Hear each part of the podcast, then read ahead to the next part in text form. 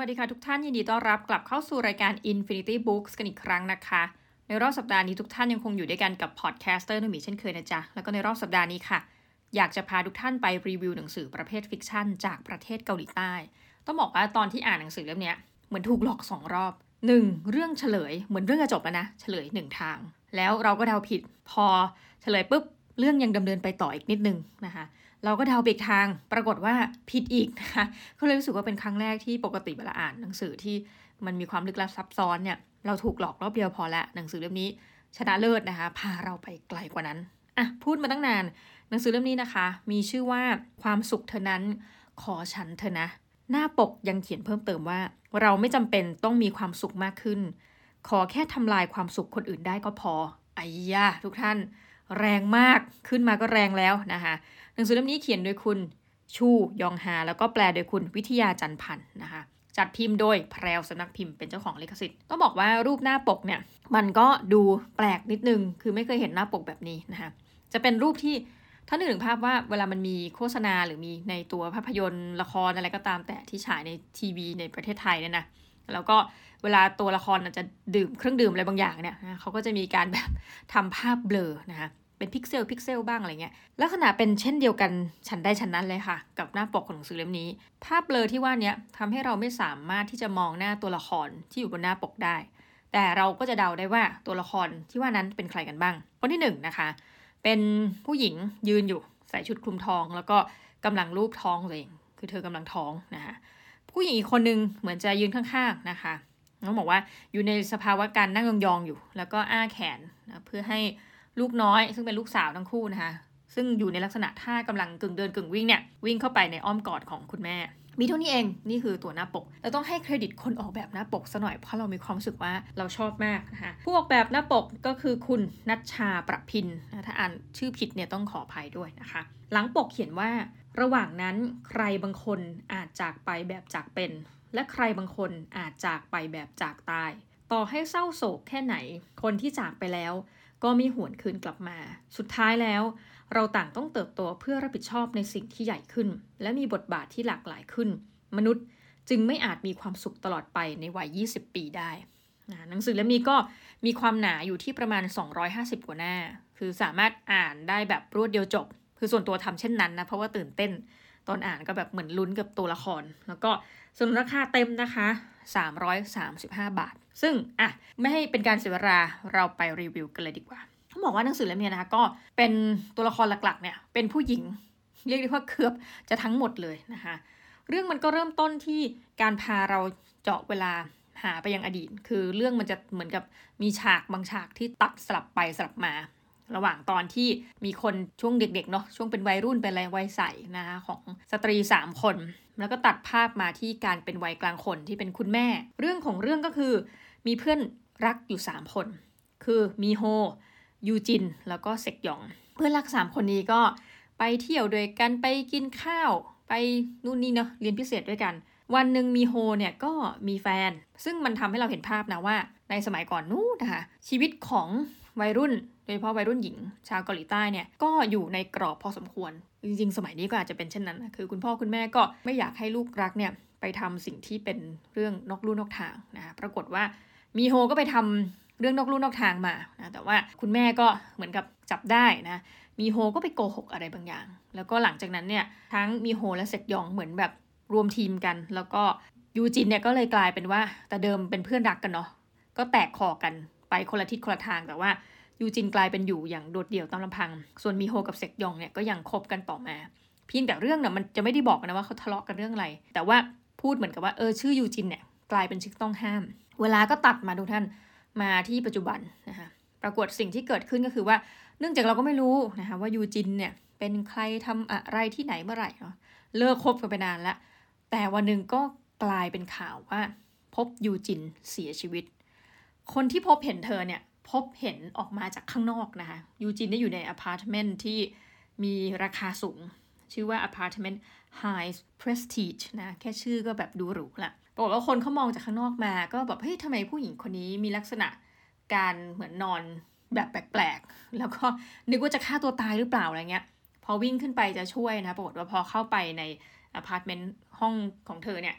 ก็พบว่ามีเลือดรอยเลือดเต็มไปหมด คนที่เสียชีวิตแล้วก็คือยูจิน คือไม่ต้องลุ้นแล้วว่าจะแบบช่วยเหลือได้ไหมนะ คือเสียชีวิตอยู่ละ แต่ว่าท่านอนของเธอเนี่ยมันแปลก คือมันออกสู่สายตาประชาคมโลกให้เห็นนะคะ ในขณะเดียวกันเราก็ไปค้นพบว่า เอ้ย ไม่ได้มีคนเดียวนี่นะ อยู่ในอพาร์ตเมนต์นี้นะ ยังมีสามีของยูจิน ซึ่งเดี๋ยวสามีเนี่ยจะมาทีหลังว่าเหตุการณ์เป็นอย่างไร ปรากฏว่า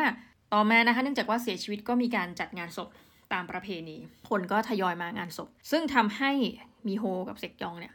ได้มาร่วมงานศพในที่สุด จากเพื่อนที่ไม่เคยพูดถึงยูจินเนี่ย คือตอนนี้มันก็เลยจุดจุดนั้นมาแล้วเนาะ คือสุดท้ายก็มันไม่มีอะไรจะคุยกันอีกแล้วนะเพราะว่าเพื่อนคนนึงได้จากไปอย่างตลอดการเซกยองเนี่ยก็ทำหน้าที่เป็นนักข่าวนะในขณะที่มีโฮจริงๆ ไม่ได้มีอะไรที่เกี่ยวข้องก็คือมาในฐานะเพื่อนเฉยๆนะปรากฏว่าไปไปมาเนี่ยมีโฮเองก็อยากที่จะ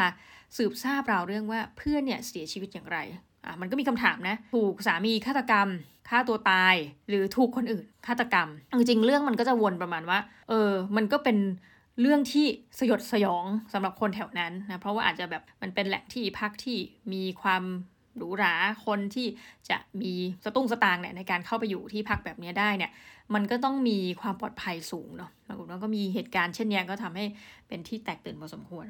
ในขณะที่เข้าร่วมงานศพเนี่ยค่ะก็สังเกตเห็นบรรดาขุนแม่นะคะคือต้องบอกว่ายูจินเนี่ยเธอแต่งงานมีชีวิตที่ดีเนาะสามีก็มีเงินทองเพราะว่ามีงานที่ดี แล้วก็กลายเป็นเหมือนกับคุณแม่ที่ดูแลลูกสาวสองคนก็สังเกตว่าเออ ก็มีบรรดาเหมือนคุณแม่ที่แบบลูกๆเรียนโรงเรียนเดียวกันเนี่ยมาร่วมงานนะก็ได้แก่คุณจองอาคุณนายองนะคะ ตอนแรกก็เห็นว่ามีคนหนึ่งซึ่งน่าจะเป็นเพื่อนรักเนี่ยชื่อคุณจีเย แต่เธอไม่ได้มานะคะซึ่งคุณจีเยก็มาเหมือนกับแก้ตัวพลวันภายหลังว่าจริงๆฉันมา ฉันมานะ แต่ว่าฉันมาตอนที่คนอื่นเขาไม่ได้สังเกตเห็น คือดูไปดูมาก็ทั้งมีโฮทั้งเซกยองเนี่ย ก็สังเกตอาการสตรีพวกนี้ ซึ่งไม่รู้จักกันมาก่อนนะคะคือเพราะว่าอย่างที่บอกเราหายกันไปนาน แต่ปรากฏว่าไปมาเนี่ยมีโฮก็เหมือนกับมีความรู้สึกว่าฉันอยากจะสืบอะอยากจะรู้ให้ได้ว่าเพื่อนเนี่ยตายเพราะอะไร ก็เลยไปตามเรื่องราวของคนเหล่านี้ก็ทำให้รู้ว่าเฮ้ยบุคลิก หน้าตาท่าทางเนี่ยบางคนมางานศพทำไมมันไม่มีความรู้สึกว่าเสียใจนะคะแล้วก็แอบได้ยินคุณแม่คนนั้นคุยกันนู่นนี่นั่นว่าโอ้ยมาหรือยัง คนนี้มางานศพไหมอะไรแบบนี้นะก็มีความรู้สึกเออต้องสืบต่อแหละปรากฏว่าสิ่งที่เกิดขึ้นก็คือ คุณจองอากับคุณนายองเนี่ยก็มีหนึ่งคนคือคุณนายองซึ่งมีลูกสาวเหมือนกันนะคะน้องก็เป็นเพื่อนกับลูกสาวของคุณยูจินนี่แหละ คือลูกสาวถูกกันแต่กลายเป็นว่าเริ่มสังเกตว่าคุณแม่เนี่ย ไม่ถูกกับยูจิน คือแต่เดิมมันก็คล้ายๆกัน เหมือนคนกลุ่มนี้เป็นเพื่อนรักกัน แต่พอดูไปดูมาเนี่ย ก็คนพบว่า เฮ้ยเขาไม่ได้รักกันนี่นา แล้วคุณนายองเนี่ยมีอาการเยี่ยงแบบเหมือนโรคประสาทเลยนะ คือไปว่าคุณยูจินเนี่ยทางออนไลน์นะฮะพารุสวาดใส่ทางออนไลน์แบบพูดแย่ๆใส่อะไรแบบเนี้ย ก็เลยงงขึ้นไปอีกว่า เอ๊ะ มีเรื่องอะไร อย่างคุณจีเยที่บอกว่า เฮ้ยจีเยไม่มา แล้วกลายเป็นตั้งคำถามเนี่ย คุณจีเยก็มาบอกภายหลังว่า เฮ้ย ไม่ได้มีเรื่องกับคนตายนะ เราคืนดีกันแล้ว แต่ตอนแรกเนี่ยที่มีเรื่องเพราะว่าจีเยเนี่ยก็เป็นหน้าที่คุณแม่เนาะที่แบบจะเวียนผัดเวียนกันสั่งอาหารให้กับลูกๆ ในการทำกิจกรรมอะไรสักอย่างเนี่ยจีเยก็ได้รับมอบหน้าที่ ซึ่งอย่างว่าค่ะลูกคนมีสตางค์ก็อาจจะมีข้อแม้อะไรที่แบบ คือคนอื่นเขาคงมีข้อแม้เหมือนกันนะ แต่หมายว่ากรณีนี้ต้องแบบดูแลเป็นกรณีพิเศษนะคะ ปรากฏว่าลูกสาวของยูจินเนี่ยนะคะมีอาการแพ้คือจียูนเนี่ยน้องจียูนแพ้ถั่ว เพราะนั้นจะต้องสั่งอาหารที่ไม่มี สารที่แพ้ที่อยู่ในถั่วอะไรนี่นะคะ ปรากฏว่าคุณจีเยลืม แล้วมานึกได้ตอนหลังก็คือ น้องจียูนเนี่ยกินไปหมดแล้ว ปรากฏว่าถ้าคนที่มีอาการแพ้สารอาหารอะไรบางอย่างเนี่ยก็แปลว่าคนคนนั้นเนี่ยอาจจะแบบมีอาการเนาะถึงขั้นอาจจะเข้าโรงพยาบาลเลย สิ่งหนึ่งที่มันเกิดขึ้นคือจีเยก็รู้สึกผิดนะแล้วก็ถูกแบบโหเหมือนกับนึกว่าตัวเองโดนลุมประนามแน่แต่มันแปลกกว่านั้นที่จียุนเนี่ยทานอาหารอย่างอร่อยอิ่มแปร่เลย และไม่มีอาการแพ้ ก็เลยเป็นเหมือนกับข้อถกเถียงกัน ระหว่างนี้ว่า เอ๊ะ ยูจินจะโกหกทำไม คือถ้าคนแพ้ก็แพ้เนาะ แต่ทำไมต้องโกหกแสดงว่าลูกไม่ได้แพ้ ก็เลยกลายว่าอาจจะแบบมีอาการไม่ถูกกันหรือเปล่า พอตามเรื่องไปเรื่อยๆ เนี่ย มันก็ค้นพบว่าเออ มีความเป็นไปได้เหมือนกันเว้ย ที่อย่าไปพึ่งโทษตัวผู้หญิงยูจินเลยว่าเหมือนกับเป็นคนฆ่าตัวตาย น่าจะไม่ใช่ น่าจะเป็นการถูกฆาตกรรม คืออันเนี้ยตัดเรื่องประเด็นสามีเธอไปก่อน แต่น่าจะถูกฆาตกรรมจากผู้หญิงเหล่านี้ใครสักคน ตัวเพื่อนเนี่ยมีโฮก็ด้วยความอาจจะรู้สึกผิดเนาะว่าไม่ได้เจอเพื่อนมานานมารอบนี้ขอทำตัวเป็นนักสืบ ก็เลยขอแบบเหมือนใช้อ้างชื่อว่าตัวเองเนี่ยเป็นนักข่าวในการไปสำรวจพื้นที่ต่าง ก็มีการไปสำรวจทั้งเรื่องราวของคุณครูของน้องๆนะคะไปสำรวจบริเวณรอบๆ โรงเรียน แม้กระทั่งไปคุยกับลูกๆของบรรดาคุณแม่เหล่านี้ปรากฏว่าคุณแม่ก็เกิดอาการไม่พอใจนะคะมีช่วงเวลาหนึ่งที่ว่าไปสืบมาเขามีการติดป้ายเลยว่าเฮ้ยบุคคลนี้อันตราย อย่าให้มาสืบข่าว แล้วมีโฮก็ไปค้นพบว่า จริง ๆ แล้วเนี่ยพอไปดูในสื่อออนไลน์ ในที่นี้เขาก็จะมีแบบอินสตาแกรมอะไรแบบนี้เนาะ ก็มีการโพสต์รูปนะคะ แล้วก็เหมือนกันใส่แฮชแท็กต่างๆ ปรากฏว่าคุณแม่กลุ่มเหล่านี้ก็จะโพสต์รูปแบบที่แบบมีความสุขนะโพสต์ชีวิตดีๆนะคะ คือมันเป็นการเสียดสีเหมือนกันนะ กับเรื่องราวของสังคมสมัยใหม่ในความรู้สึกเรา พออ่านแล้วรู้สึกเสียดสีแล้วเฮ้ยทุกคนโพสต์แบบชีวิตที่ดีนะคะ หรือแม้กระทั่งแบบล้อเลียนตัวเองอะ่ะ ก็รู้สึกว่าโหแบบ โอ้ยทำไมนะลูกแบบไม่ได้แม่มา แต่ว่ามันเหมือนกับคำว่า humble brag อะทุกท่านนะคะ คือการโพสแม้แม้กระทั่งจะโพสเหมือนกับในเชิงลบแต่จริงก็ไม่นะ ก็คือเป็นการโม้นะ โม้เหมือนขิงกันนะคะ แล้วก็แม้กระทั่งเรื่องของสามีเนี่ย ซึ่งไม่น่าจะเอามาเกี่ยวข้องจะโพสต์ว่า โอ้โหแบบทำไมสามีของเราดีขนาดนี้นะคะ คือตอนแรกอะข้อความมันก็ดูดีหรอกนะแต่พอดูไปดูมาเนี่ยเอ๊ะคอมเมนต์หลังๆเนี่ยอย่างเช่นนายองทำไมดูคอมเมนต์จิกกัด การจิกกัดบางอย่างเนี่ย มันจิกกัดอย่างชัดเจนเลยนะ หรือการโพสต์บางอย่างของตัวผู้ตายเนี่ยยูจินเนี่ยมันเหมือนเป็นการโพสต์ที่มันมีความลับอะไรแฝงอยู่ มีข้อมูลลับอะไรแฝงอยู่ จนกระทั่งมีโฮไปสืบได้ว่าเฮ้ยจริง ๆ แล้วเนี่ยพวกผู้ปกครองเหล่านี้เหมือนจะมีสมาคมของสมาคมของสมาคมบางที แล้วก็จะมีคนที่สามารถเข้าถึงข้อมูลลับ นึกถึงพวก USB ตาม drive อะไรพวกนั้นอะซึ่งไอตัวเครื่องมือที่ว่าเนี่ยนะตัวอุปกรณ์เนี้ย เก็บความลับของบรรดาผู้ปกครองเหล่านี้ไว้ ซึ่งบางอันเป็นความลับที่ถ้าเกิดเปิดเผยออกมาเนี่ย มันก็จะทำให้เกิดความอับอาย แล้วมันเป็นความลับแบบขั้นลึก ยกตัวอย่างเช่น ความลับว่าใครเป็นชู้กับใครนะ ใครเป็นมือที่สามกับใคร หรือใครทำอะไรที่น่าอับอายนะคะ ใครโกหกเรื่องอะไร ซึ่งเรื่องเหล่านี้มันสามารถที่จะทำลายภาพความสุขของครอบครัวที่ เขาสะสมกันมา ถ้าจะย้อนไปดูถึงปกของหนังสือเดี๋ยวเราจะอ่านให้ฟังรอบนะคะ เราไม่จำเป็นต้องมีความสุขมากขึ้นขอแค่ทำลายความสุขคนอื่นได้ก็พอ เหมือนทั้ง 3 4 คนเนี้ยกำลังแข่งขันกันมีความสุขอะทุกท่าน แต่มันเป็นความสุขที่แบบมันมีความปลอมอะคือภายใต้หน้ากากเหล่านั้นเนี่ยฉันมีความสุขนะ แต่ว่าฉันเนี่ยจะต้องมีความสุขให้มากที่สุด ให้มากกว่าคุณแม่ คนนี้นะคะให้มากกว่าคุณแม่ของคนนั้นอะเรื่องมันก็ดำเนินไปแล้วก็มีการสืบสาวแล้วเรื่องจากแบบคุณครูด้วยนะคะจนกระทั่งเราไปพบว่าหนึ่งในคุณแม่เนี่ยคนหนึ่งสามีเนี่ยน่าจะมีความสัมพันธ์เชิงชู้สาวกับคุณครู ปรากฏว่าสามีออกอาการปฏิเสธเป็นพลวันนะก็แล้วมันก็ไม่มีหลักฐานด้วยว่ามีความสัมพันธ์ แต่ก็เล่าให้ฟังว่า คือลูกสาวผมเนี่ยลูกของผมเนี่ย มีประเด็นนี้ ซึ่งมันเป็นประเด็นเรื่องความลับทำให้ผมเนี่ยจะต้องมาปรึกษากับคุณครูเป็นการส่วนตัว แต่อันที่จริงแล้วนะคะ มีโฮก็เหมือนเห็นอะไรบางอย่างแหมคนเราเหมือนแบบเป็นทีมออนไลน์เนาะนอกจากเก่งในการที่แบบดูการโพสต์ อวดของคุณแม่แล้วจับไต่ได้ว่า เอ้ย การโพสต์อวดเนี่ยมันมีนัยยะแห่งความเหยียดกันเองเนี่ยซ่อนอยู่ ก็จับไต่ผู้ชายได้เหมือนกันว่าเฮ้ยเวลาผู้ชายโกหกว่าเอ้ย ไม่มีไม่จริง ผมไม่ได้มีความสัมพันธ์กับคนคนนี้ กลายว่าเขาเหมือนกับคุณครูเนี่ยหยุดไปเที่ยวนะครูก็จะโพสต์แบบเหมือนกับมีแฟนอะแต่ไม่โพสต์ว่าแฟนฉันเป็นใครเนี่ยหรอมาไปเที่ยวแบบชีวิตดีๆอะไรเงี้ย ในขณะเดียวกันผู้ชายก็ลางานไปช่วงนั้นพอดี พ่อของน้องเนี่ย ตอนแรกเกือบจะเชื่ออยู่แล้วนะ ว่าแบบเออพอคุณพ่อว่ามีเรื่องบางอย่างที่ต้องคุยกับคุณครูเป็นการส่วนตัวมันเป็นความลับ แต่พอเห็นอะไรบางอย่าง ซึ่งมันเป็นจุดร่วมอะของสองคนนี้ที่ว่าอ่าสองคนนี้ไปสถานที่นี้มาแน่นอน เพราะว่าฉันเห็นอะไรบางอย่างในตัวของสองคนนี้ ก็เลยเหมือนกับเป็นการโปะแตก มันก็ทำให้เรารู้ว่าเอาเข้าจริงอะนอกจากคุณแม่เนี่ยก็มีบรรดาคุณพ่อด้วยที่จะต้องปกปิดความลับ ทีนี้มีโฮเนี่ยถึงขั้นเผือกนะ เดินทางไปหาแม่ของยูจิน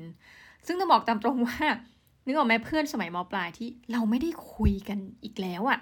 ถึงขั้นเดินทางไปหาแม่เขาเพื่อที่จะไปพบกับหลานๆสองคนนะเพราะว่าไปคุยกับคุณครูมาคุณครูก็แจ้งว่าเฮ้ยจียุนเนี่ยบอกแต่ว่ากลัวงูจังเลยอะไรเงี้ยมีโฮก็เริ่มเดาไปอีกทิศทางว่าเอ๊ะ คือเหมือนสืบไปเอ๊ะ หรือจะสามคนสี่คนเนี่ยคุณแม่เนี่ยไม่น่าใช่ฆาตกรหรอกมั้งหรือว่าจะเป็นพ่อเด็กเพราะว่าเด็กบอกว่ากลัวงูเขาก็เลยคิดว่าเอ๊งูเนี่ยมันเป็นสัญลักษณ์ทางเพศบางอย่างหรือเปล่า หรือว่าพ่อเนี่ยไปทำอะไรจียูนหรือเปล่า เพราะว่าสุดท้ายเรื่องก็เริ่มค่อย ๆ ไปทีละเปราะว่ายูจินผู้เป็นแม่ที่เสียชีวิตเนี่ยอาจจะมีปมเรื่องการถูกละวงละเมิดทางเพศ โดยพ่อเลี้ยงใหม่ของเธอ ซึ่งก็เป็นเรื่องที่จนถึงปัจจุบันเนี่ย มันก็บอกไม่ได้ว่าเอ๊ะมันเป็นเรื่องจริงหรือเปล่า แต่ว่าใครจะโกหกมานะกับเรื่องแบบนี้ ก็ไปคุยกับจียูนนะว่าเอ้ยหนูทำไมหนูถึงหนูเป็นอะไรอะไรเงี้ยคือเด็กน่าจะมีการบอกซ้ำๆว่ากลัวกลัวกลัวกลัวงูนะคะเป็นเราเราก็คิดตามนะ คิดตามเรื่องนี้ว่าเออหรือว่าจริงจะเป็นพ่อเด็ก เธอก็ไปถึงขั้นมีโฮก็ไปสืบสืบสืบจนกระทั่งไปเจอกับพ่อเด็ก พ่อเด็กก็ต้องปฏิเสธอยู่แล้วนะคะว่าไม่ได้ทำคือตัวเองก็มีอาการบาดเจ็บมีอะไรเงี้ยแต่ผมก็ยืนยันว่าผมไม่ได้ทำผมรักลูกผม ผมจะทำไปทำไม คือขอจบเรื่องประมาณนี้แล้วกัน ทุกท่านฟังแล้วแบบอาจจะงง เฮ้ย มันไปไม่ถึงไหนเลย แต่มันกลายเป็นว่าจากเดิม คดีนี้หนึ่งสตรี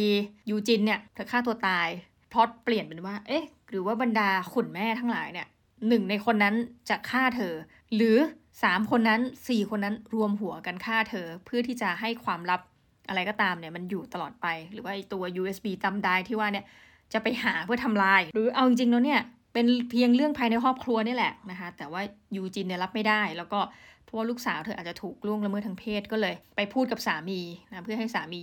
ยอมรับความผิด แล้วก็สามีก็เลยพลั้งเผลอลงมือฆ่าเธอ